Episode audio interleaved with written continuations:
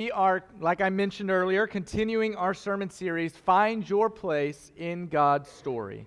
In this series, we are using the life of Abraham in the book of Genesis to give us insight and clarity on how God will continue to use us in the greatest story that's ever been written.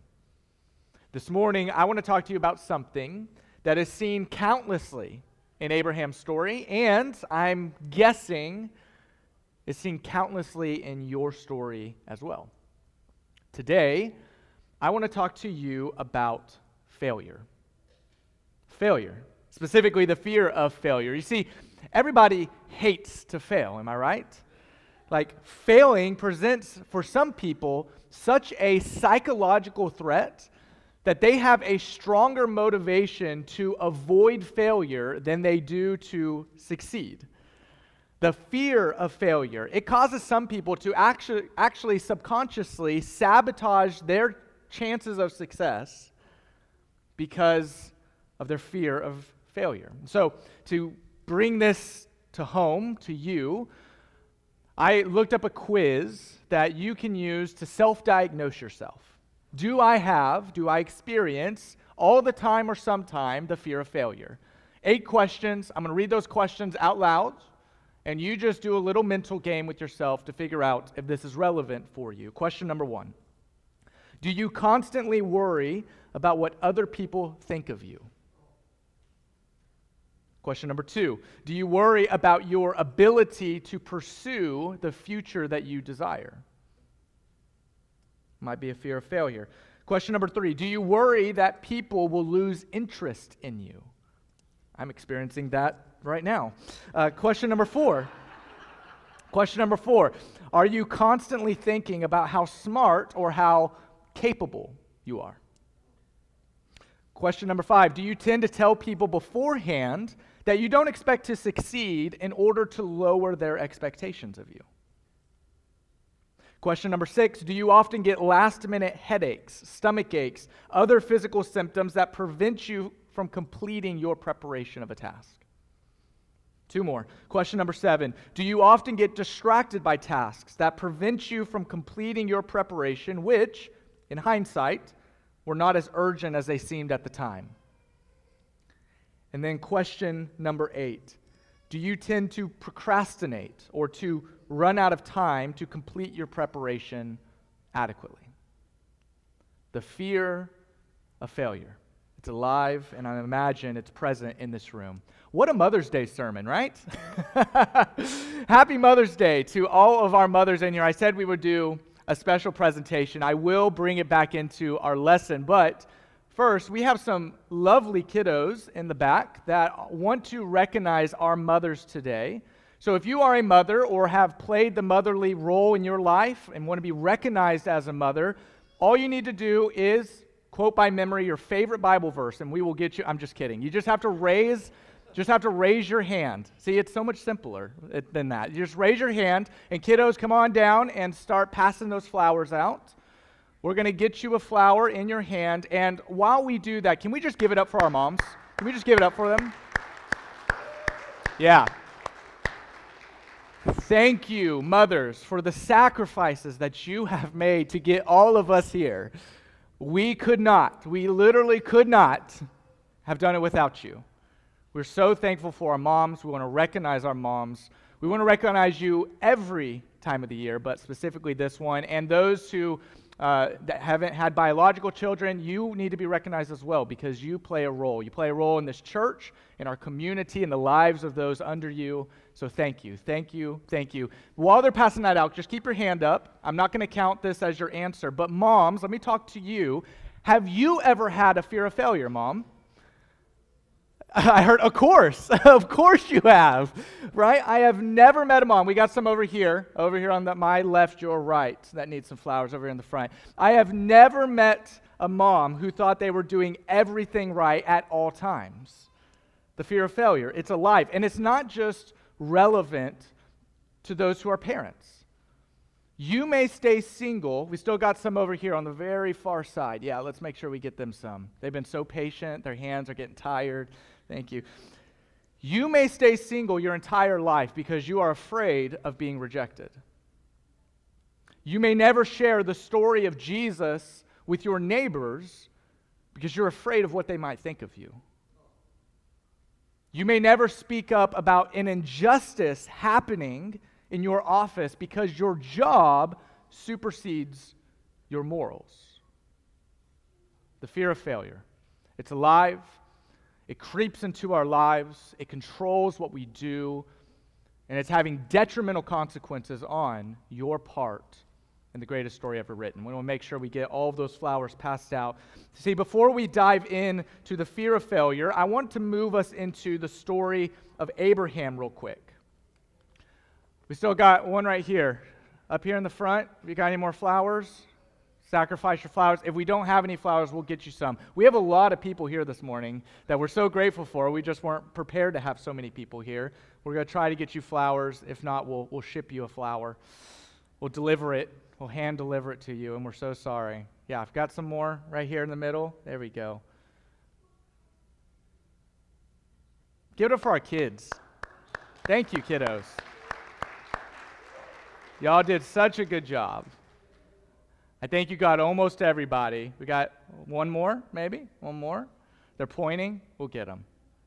Doing so great. Mello, look at him. All right. We're going to keep moving.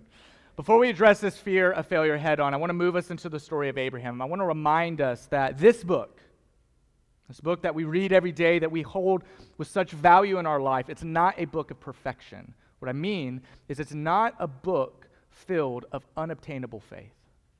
This book, all the pages and the characters that are in it, this book is filled with people who are just like you, who are just like me, who experience failure, who have the fear of failure, who are alive and lived and experience what every single one of us does. And one of the key characters is this person of Abraham that we're looking at. In fact, he might be considered the key character in the Old Testament. He's often referred to and referenced in the New Testament. He's set up as this example of a man who is walks with God and in good relationship with God.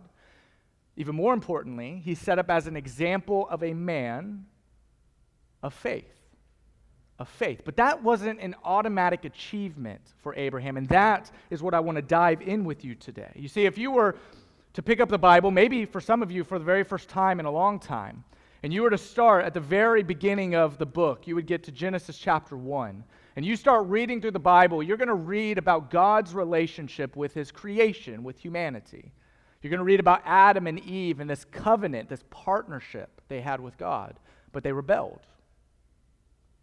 And their offspring, their children, weren't much better. Cain rises up out of a fit of jealousy and kills his brother Abel. Humanity continues to multiply and it continues to spiral out of control, so much so that God, as the creator, who has the right to do this, says, let's clean the slate in the flood. He focuses and saves this one family, the line of Noah.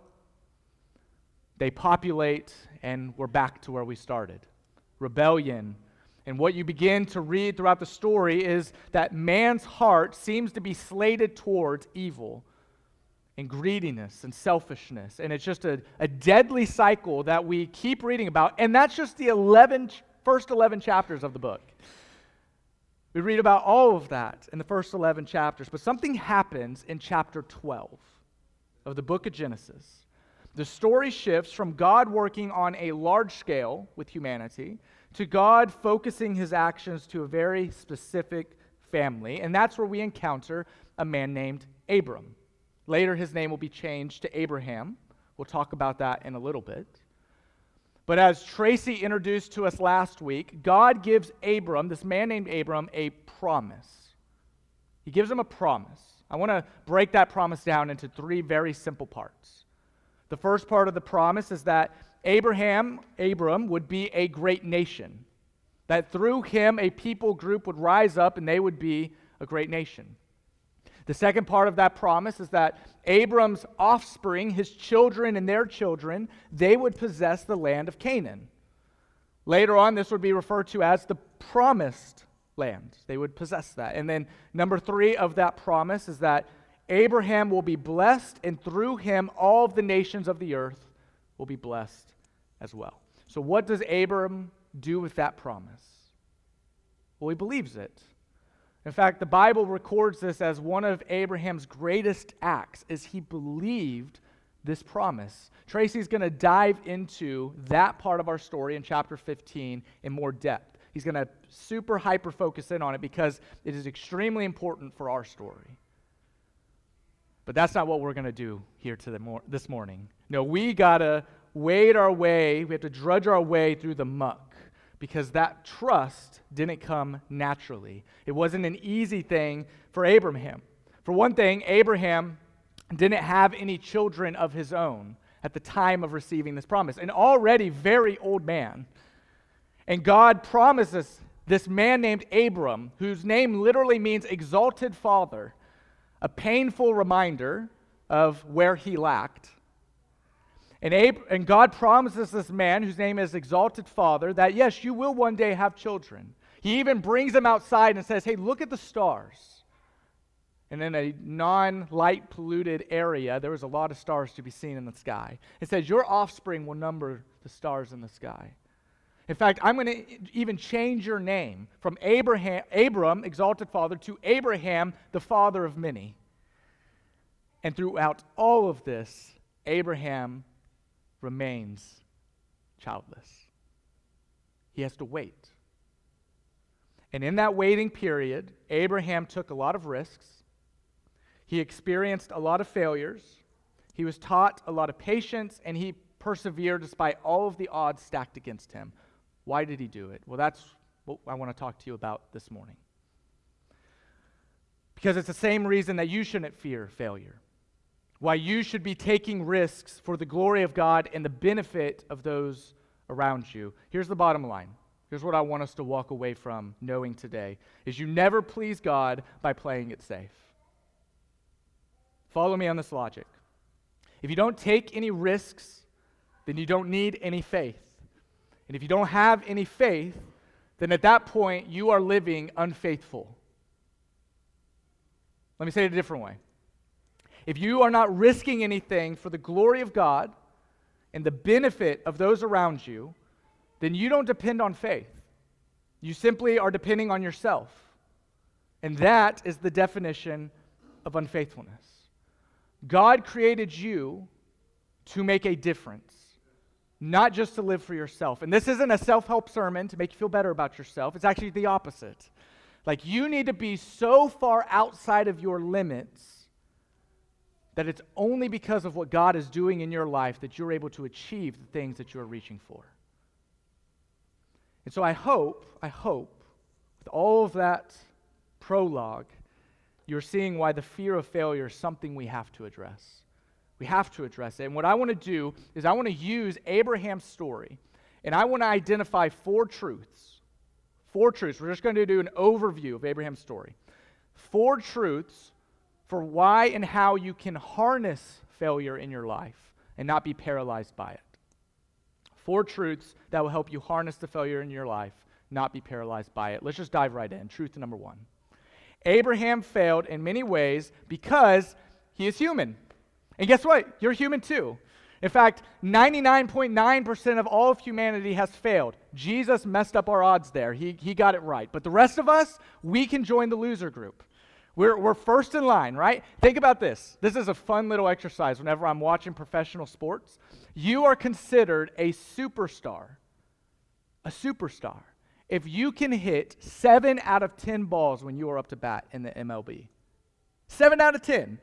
Or if you're watching the NBA, if you're an NBA guy like me and you're watching the finals right now, at the free throw line, there's literally nobody guarding you. You, it's just you and the basket and a bunch of people yelling at you to miss. I mean, that's the only pressure you have. And if you can hit seven out of 10 balls, you're considered a superstar in the NBA. You know what that means? Is that, is that athletes who have trained their entire life to do this one thing, they're up to bat and they swing and they whiff. they, they're at the rim, they're at the, the line, and they shoot and they don't even hit the rim.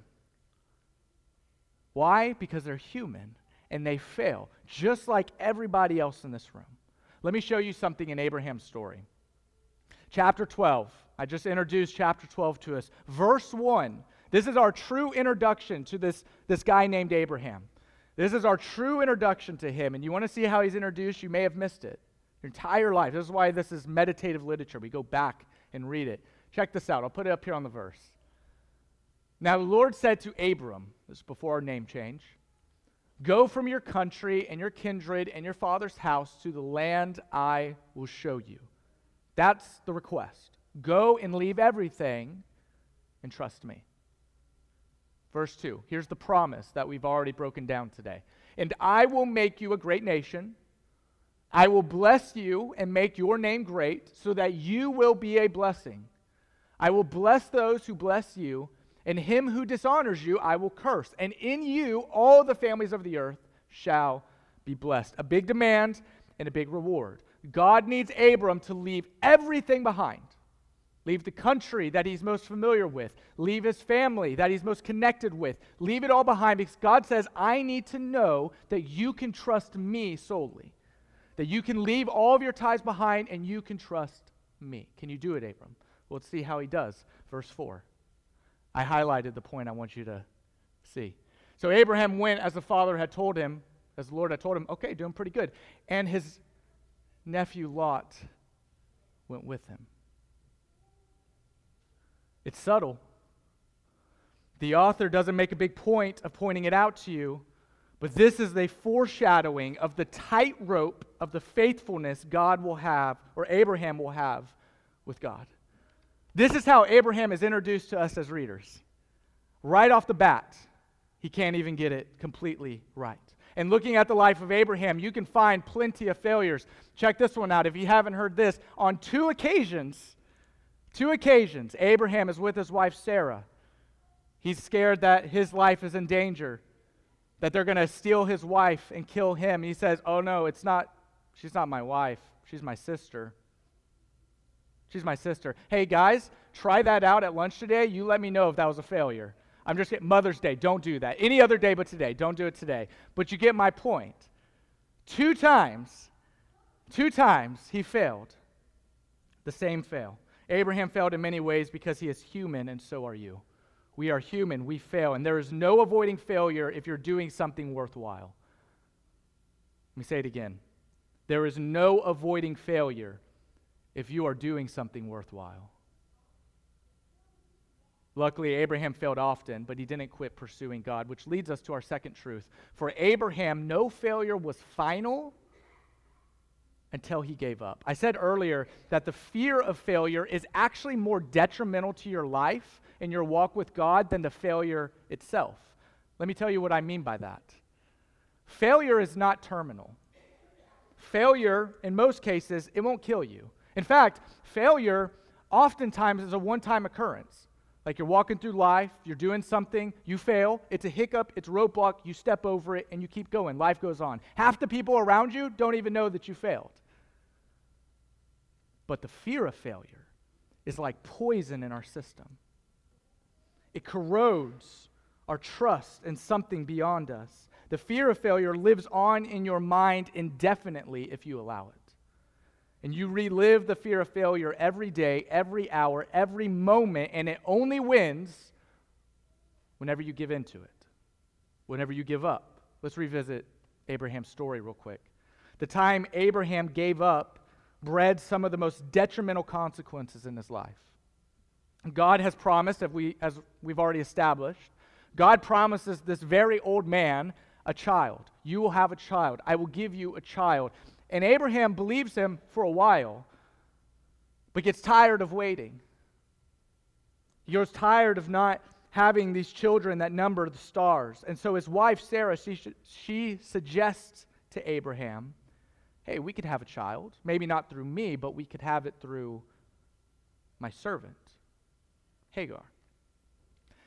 And maybe because they were tired of thinking, tired of waiting on God, maybe they were thinking they could fulfill God's plan for him. Have you ever been there in life? It's like, I know what God wants for my life, but I'll just kind of take the reins from here and do it for him.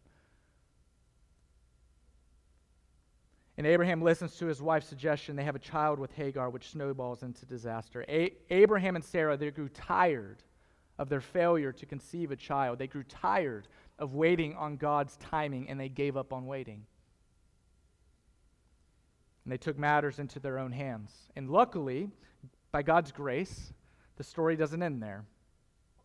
In stories like this and stories that are all throughout our Bible, in my own experience, it, it always brings up in the back of my head one of my favorite proverbs Proverbs 24, verse 16. For though the righteous fall seven times, they rise again. A mini sermon. Mini sermon. Here you go. Point number one. You know what I learned from that verse? Is that even good people fail.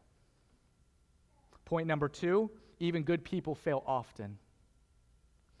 And point number three what makes a person good, what makes them righteous, is not the number of times they fail, but the number of times they don't give up.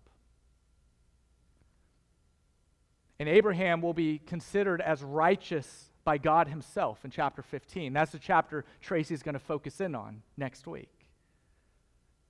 But not despite or despite the track record of failures that he's experienced in his life. Let me talk to you about another guy who didn't allow failure to define him. You, you likely know him. I'll start his story whenever he was a boy and experienced failure. At age seven years old, seven years old, his family was kicked out of their home, and the seven year old had to go into the workforce to start putting food on his family's table. Two years later, at the age of nine, his mother passed away. Later on in life, he joined a business with some of his friends at age 23, and the business went under. Age 24, this man ran for state legislator and he lost. At age 24, he also lost his job, and he also tried to get into law school, and they rejected him. At age 25 is one of his biggest failures. He borrowed money for a business from one of his friends. It ended up going bankrupt. He spent 17 years of his life paying off that debt. At age 27, he was engaged to be married to his sweetheart, and she passed away. At age 28, probably because of that, he had a total nervous breakdown, was in bed for six months. At age 30, he sought to become the speaker of the state legislature. He lost. At age 32, he sought to become a lector. He lost. At age 35, he ran for Congress. He lost. At age 40, he re ran for Congress. He lost. At age 41, he sought the job of land officer in his own state, and he lost. Age 46, he ran for Senate of the United States. He lost. At age 48, he ran for the vice presidency nomination. He got 100 votes, which, which correlates to he lost. At age 50, he ran for U.S. Senate again, and he lost again. It wasn't until age 52 that he was elected as the 16th president of the United States. That is Abraham Lincoln, the critical who played a critical role in human history for unifying the union and the liberation of all humans regardless of their skin color. And this unique list is one of Lincoln's greatest qualities, his humanness. My greatest concern is not whether you have failed, he once said but whether you are content with your failures. You don't know what the future has in store for you. All of your past failures could just be the prologue for what God has in store for your life. And failure is not the worst thing that could happen to you. And both of these Abrahams, they failed multiple times, but they didn't allow their failure to be final, and neither did God. Which brings us to the third truth is that Abraham's failure was often his path to success. You know, this is a worldview shift that we have to have. A failure as a roadblock that we have to kind of get around. I don't think failure is a roadblock. In fact, I think failure is the doorway to success. Nobody succeeds in life unless they have experienced some level of failure along the way. You want to know one of the most memorable stories of Abraham? If you haven't heard anything of Abraham, you likely know the story of him in chapter 22 nearly sacrificing his son Isaac. This promised son that he's waited so long to get, that God has promised him he would get. And he got it. He got Isaac. And now God said, Now you have to give him back to me. Let's see if you're willing to give him back. And the question that's always been in the back of my mind when I read that story why was Abraham willing to do it? Like, especially when I became a father, I asked this question why was Abraham willing to do it? I think, in part, it's because of what we're talking about here. Because Abraham finally learned from all of his past failures that not trusting in God, despite how crazy the ask might be, not trusting in God always left him worst off. All of Abraham's failures to trust God, they culminated into this ultimate moment of trust, and it opened the doors to God's blessing. God said, I need, to tr- I need you to trust me, to not depend on anything else but me. Are you willing to give it back? And Abraham said, I am, because I trust you. And God says, I don't actually want your son. You keep him. All I wanted was your trust. And it opened the door to the blessings that Abraham would experience in his life. I'm privileged to have an intern for our youth every summer. In fact, Bryce will be here next Sunday. We get to celebrate with her. Thank you for everybody who's gotten together with our, our little welcome packet we've been putting together. But one of the very first things I tell our interns, and you can ask her when she gets here, I say, fail fast, fail often, fail cheap. I emphasize that last one. Like, if you're going to fail, it's great. Just do it on a budget, please. And I tell them, I, I won't be upset with you if you fail. I'm not going to be upset. I will be upset if you fail at the same thing over and over again because it's just showing you're not learning from it. But fail fast, fail often, fail cheap because there's a lot of benefits to failing. Let's I'm going to quickly breeze through those real quick. Number 1, fear of failing. Failure teaches us what doesn't work. What doesn't work. When I attempted to change my oil and drained my transmission fluid and overfilled my oil. All of our Easter folks, you know the story. I'm not going to do that again. I learned from my failure. Failure allows us to redefine our priorities. You know, sometimes someone told me this one time whenever I was young and praying and trying to figure out why isn't God answering my prayers. They said, "You know, God can answer no as well." And it forces us to redefine what is a priority in our life. My son, Arlo, who's one, is also learning that no is an answer, which is a fun adventure that we're on right now. Failure promotes humility. You've all heard of the Titanic, this magnificent ship at its time, surpassed all engineering in its day. The engineers actually said not even God Himself could sink this ship wasn't until their first voyage that they found out the, the, the failed logic in that. Now, you may not have heard of the sister ship, the Olympic, that was built, same tenacity, same extreme measures, but didn't sh- sink. In fact, it sailed for 20 years, taking thousands of people across the Atlantic. And I think part of its success was because early on in the Olympic's career, it hit another ship two large holes in the ship. And very quickly, the captain and the, and the staff and the team knew this ship can't go to the bottom of the ocean. You know, recent research on humility found that failure early in a leader's career is associated with higher levels of humility, which correlates into better leadership. Like there is something about early failure that allows the leader to view themselves as fallible to improve their teachability, their willingness to see themselves accurately, to trust and desire the input of other people. Failure promotes humility. And then the last is failure forces us to rely on God. It's, it's not normally until my biggest failures in life that I recognize my dependence on God. And then finally, let's go to number four, the fourth truth of how we can harness failure in our life, not be paralyzed by it. No matter how many times Abraham failed, God was faithful. Amen? Amen? God was faithful.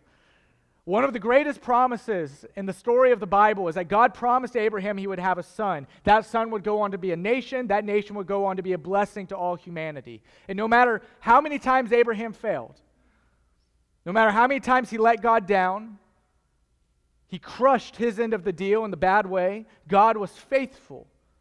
Abraham and Sarah, they would have a son. His name would be Isaac. And through Isaac and more of his children, there would be born the nation of Israel. And it's from the nation of Israel that eventually the Savior Jesus will be born into the world and bless all of humanity. The promise to Abraham was fulfilled. God was faithful. And the great lesson to be learned from Abraham's failure can be summed up well by the Apostle Paul, who said, If we are faithless, he remains faithful, for he cannot deny himself. Abraham did not deserve to have the storybook ending that we'll talk about later on in this series. He didn't deserve to have redemption after the debacle with his nephew Lot and this failure early on. He didn't deserve to have a wife after denying her two times. He didn't deserve to have a child of his own after abusing his servant to obtain that child. And likewise, we have to remember that our walk with God is not dependent on our faithfulness, but because God is continuously faithful to us. Romans 8 28.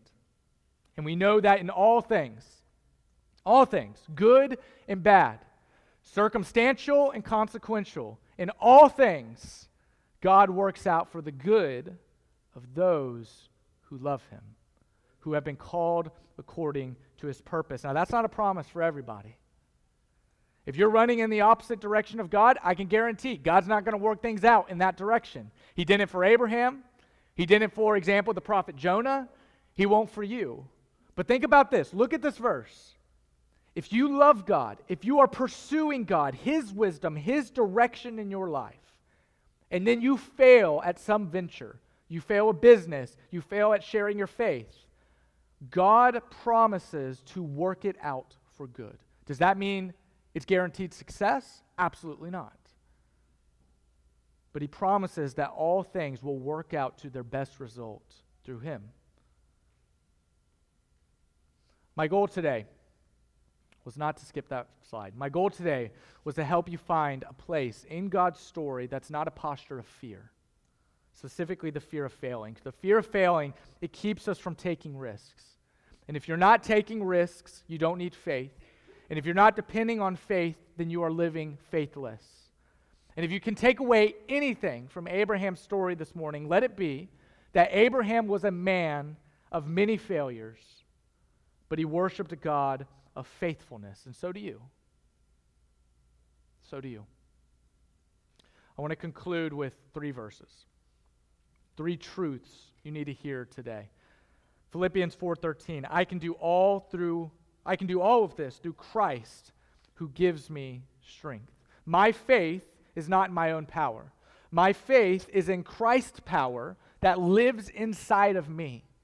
And when I finally know what I'm being called to do, like Abraham eventually got to, I'm not going to go do it in my power. I'm going to do it in Christ's power who gives me the strength to do it, which should give me a temperament of, of courage, not fear. I was like, what's not fear? Courage. There it is.